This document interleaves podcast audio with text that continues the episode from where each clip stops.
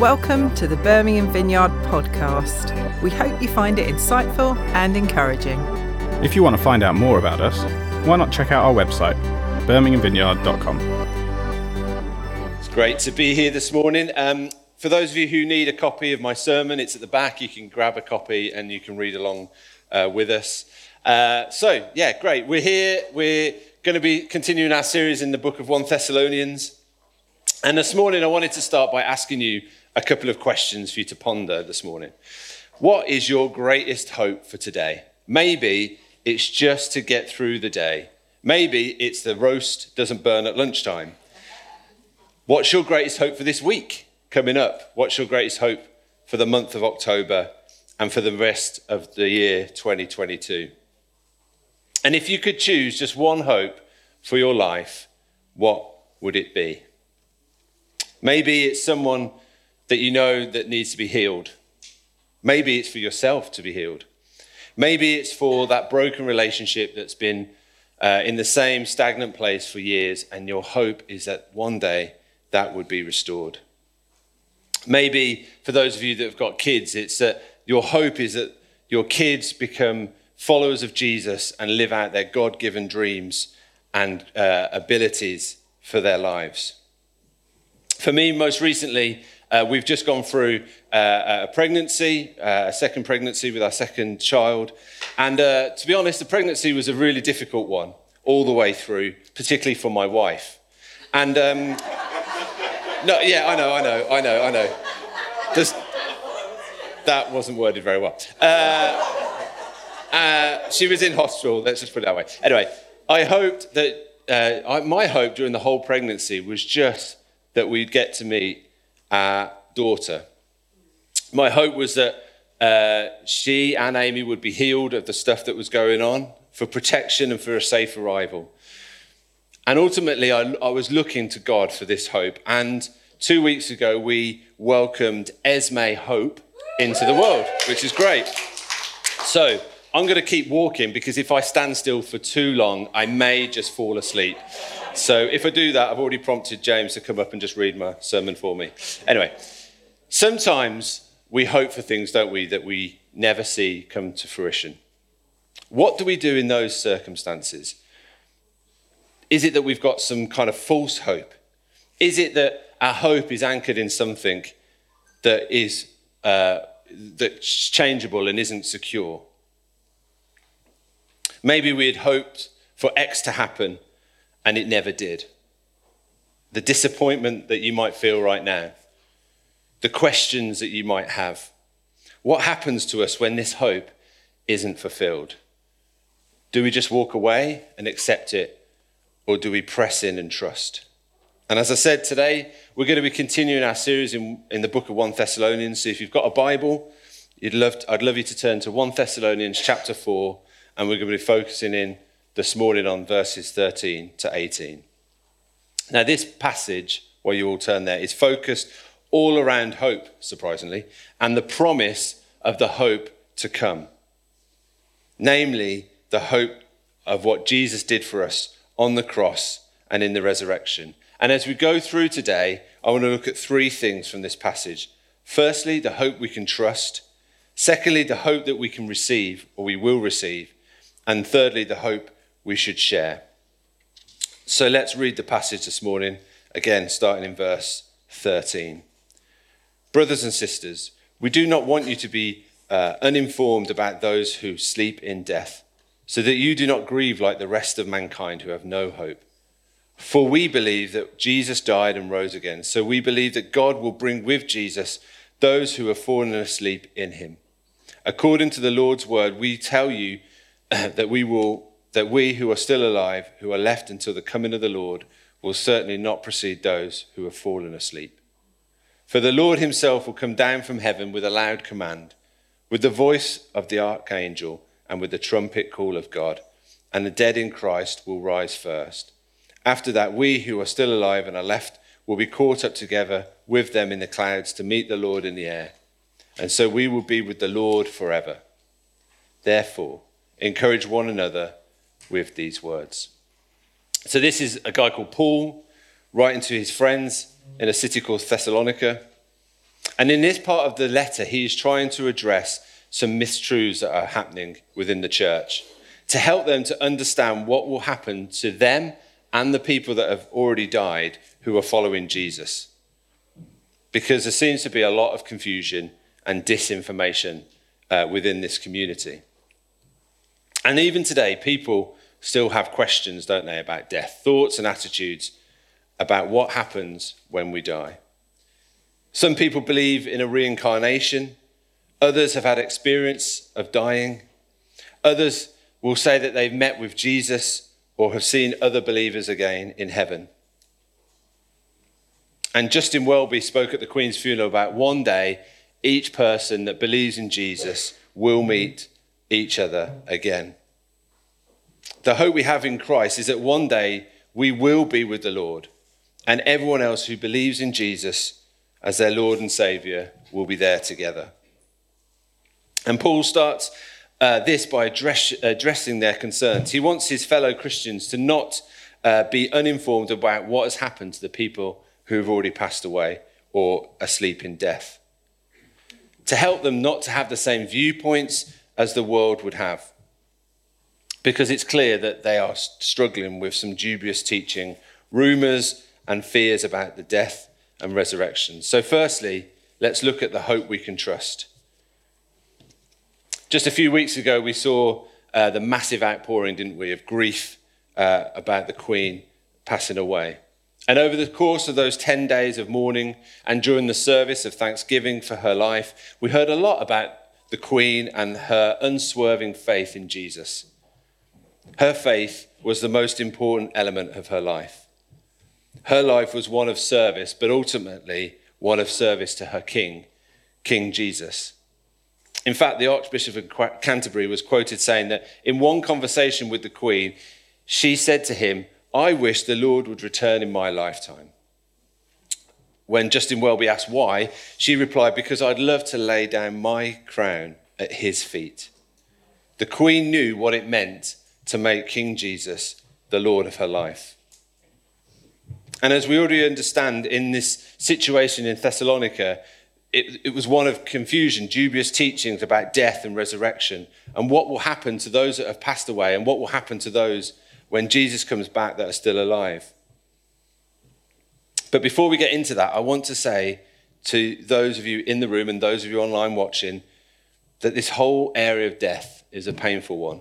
We need to recognize that today. Some of us have lost loved ones recently, or maybe even not so recently. Maybe some of us have got loved ones that are seriously ill right now. And no matter where we are in our walk with Jesus, no matter the strength of our faith, the loss of someone can cause a profound emotional shock. The pain of grief and bereavement is a real one. And at no point today do I want you to feel like what you feel doesn't matter or to deny your feelings. Far from it. But today, I want to bring you a message of hope, a hope that you can take comfort in, a hope that will change the world's uh, confusion and answer that ultimate question about what happens when we die. Paul starts by stating to the believers that he's writing to that um, to not be misinformed, and that uh, and not just to, about this topic, but other topics as well. Don't be misinformed about those who are asleep in death. Don't grieve like the rest of the world does who don't have hope. He reassures them with the gospel truth and reminds them that we believe that Jesus died and rose again. And so we believe that because of this, God will bring with Jesus all those who have passed away when he returns. Death for many in the world is an unknown thing. Maybe for you today, you have a lot of questions about death. What happens next? Does anything happen, or is this it? Where do we go? Who will we see? Uh, we're running, running, a Youth Alpha uh, course here at the moment in youth. And uh, a few weeks ago, one of the young people asked this question Why can't we just go and look around heaven now and see what it's like? A bit of a try before you buy, if you like. And, uh, and, but maybe you've got that kind of question as well. I'd love to see what it's like before I kind of make that yes. The believers in Thessalonica were obviously asking these kind of similar questions too. Some of the believers had already died, and, and those that were left behind were confused about what is going to happen to them and those that have passed away. How is this all going to work? Maybe they thought they were going to miss out on the party or the full blessing of the second coming of Christ. Mourning, as I said earlier, is a natural thing. It would be weird not to mourn somebody who's died that's close to us. And at some point in our lives, all of us will mourn. We see it in Scripture where Jesus himself wept at the grief when he saw the grief of Mary and Martha and the death of Lazarus. And personally, I've been to quite a number of funerals with for friends, relatives, and people that I know. And for those who follow Jesus in their life, there is a distinct difference in the service. It is a Thanksgiving service, and it is a service where memories of the person uh, are shared, but there's more to it than that. There is both a grief for the loss of the person, but there is a joy and a celebration that they are now with their Lord Jesus. The hope expressed in these services is palpable. I've had many conversations with people who have said something along the lines of, I've never been to this kind of funeral before. The reason is the hope of Christ. We are to grieve, but not with a hopeless grief like the world does. Hope, the joyful and confident expectation of eternal life through Jesus Christ. And this hope is for all people, it's for each of you today. If you don't know Jesus, let me tell you that he died on the cross to defeat sin for you. He, he was raised from the dead to defeat death for you. So that when you choose to follow him, you can have this hope that your sin is forgiven and that one day you will be with him in glory because he's defeated the sting of death. So that we can confidently say, like it says in 1 Corinthians 15 55, O death, where is your victory? O death, where is your sting? Because this sting of separation we feel will end. And this sting of death, uh, the sting of death, uh, victory will end. We can trust that because of what Jesus did on the cross and in the resurrection we too can have this forgiveness of sins and the promise of the hope to come. If God did not abandon Jesus in his death, he will not abandon Christians who have died or you who are still alive, hopefully in the service.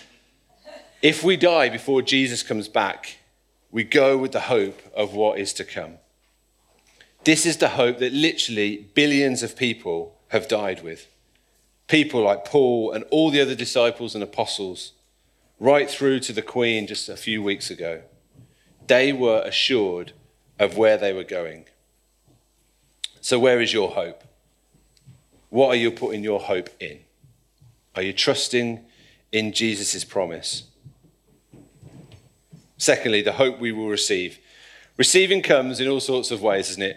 Sometimes we receive something that's really nice, like uh, a bunch of flowers, a card. We recently, over the last couple of weeks, have received lots of meals which have been an absolute blessing. Maybe a sleep in. My wife would probably say, yeah, she'd accept that. That would be something that she'd really like right now. But there are also some things that aren't great to receive, right? Bad news, a bill through the post, or a questionable cookie made by one of your kids. Like, sometimes, however, we receive something and then look at what others have and are disappointed with what we have. I remember growing up, my sister was always complaining that my, myself and my brother had one more chocolate button or a little bit more ice cream, or we used to joke that we'd got one more bubble in our Coke than my sister had got, and she'd complain about it. And as we read verses 15 to 17 in this passage, we see Paul unpacking some of the questions that the Thessalonians were asking or wrestling with.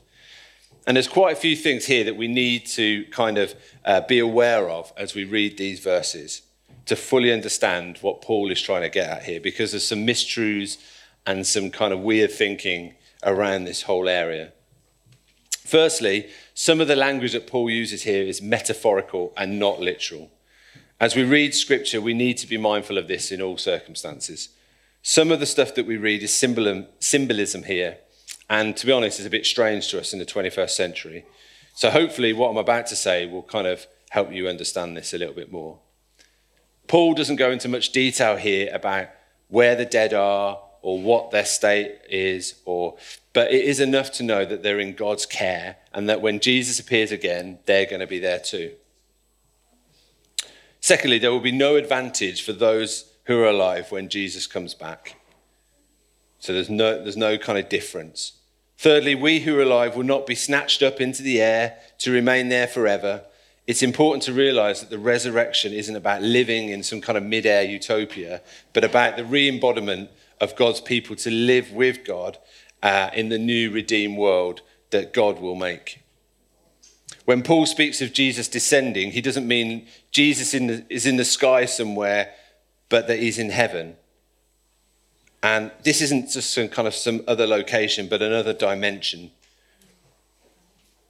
which is quite hard for, for me anyway to get my head around.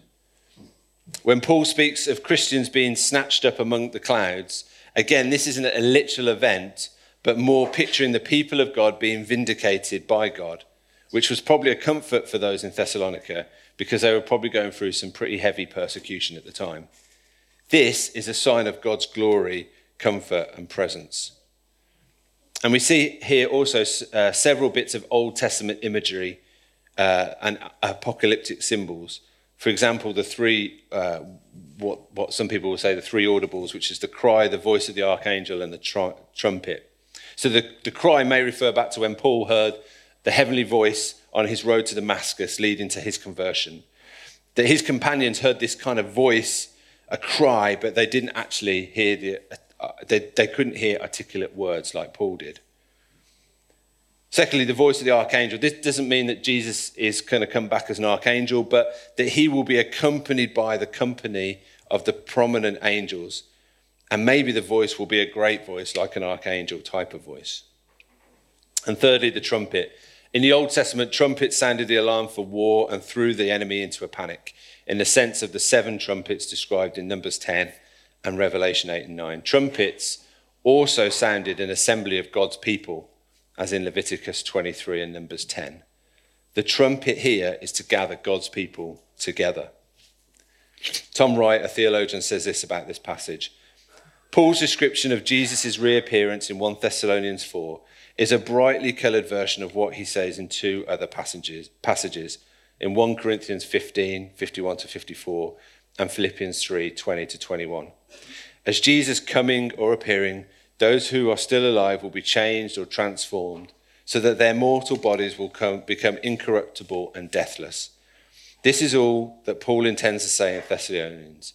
But here he borrows imagery from biblical and political sources to enhance this message. And then he goes on to say, Little did he know, little did, would Paul have known how rich his metaphors would be misunderstood two millennia later. This whole part of this message is to be a comfort for those who are in Christ, to understand that there is no advantage of being alive or dead when Jesus returns, that we're not in competition with each other, but that this hope is the same for each of us that are following Jesus. His words are to bring us comfort, that we can be confident in God's future purposes for the followers of Jesus who have died, but also for us an acknowledgement that there will be grief, but there is also a great hope. A hope that one day God will put everything right. So there will be no sickness, no sadness, no sin, no death. That those who have died and those who are alive will be reunited with new bodies to serve God joyfully in the new creation. John Stott, a theologian and pastor, encourages us to be aware of what we read in this and other passages when he says this that we are not to elaborate Paul's instruction with fanciful speculations of our own or stretch the text beyond what Paul intended to say. For example, there is nothing in here about the resurrection body, the judgment day, the new heaven, and the new earth.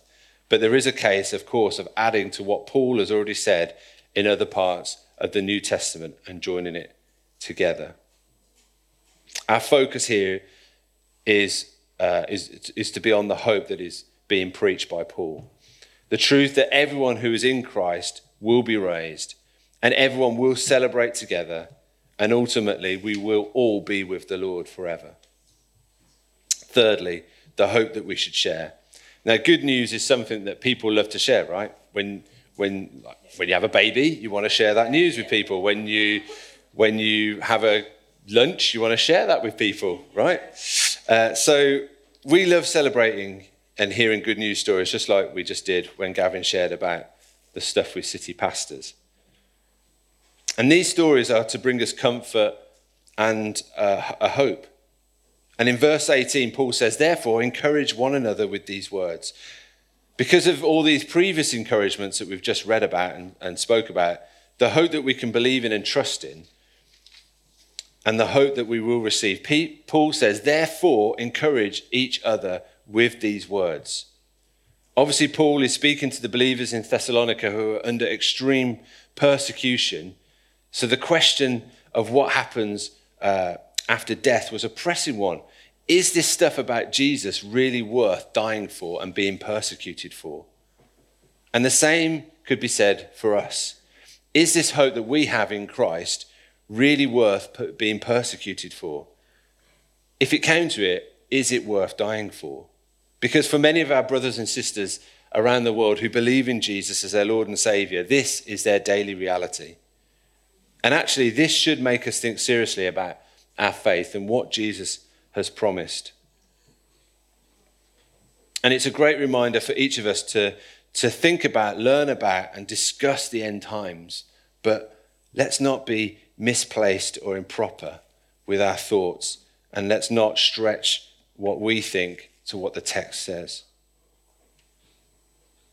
It's important to know the truth of what will happen and be certain of the hope that we have to come.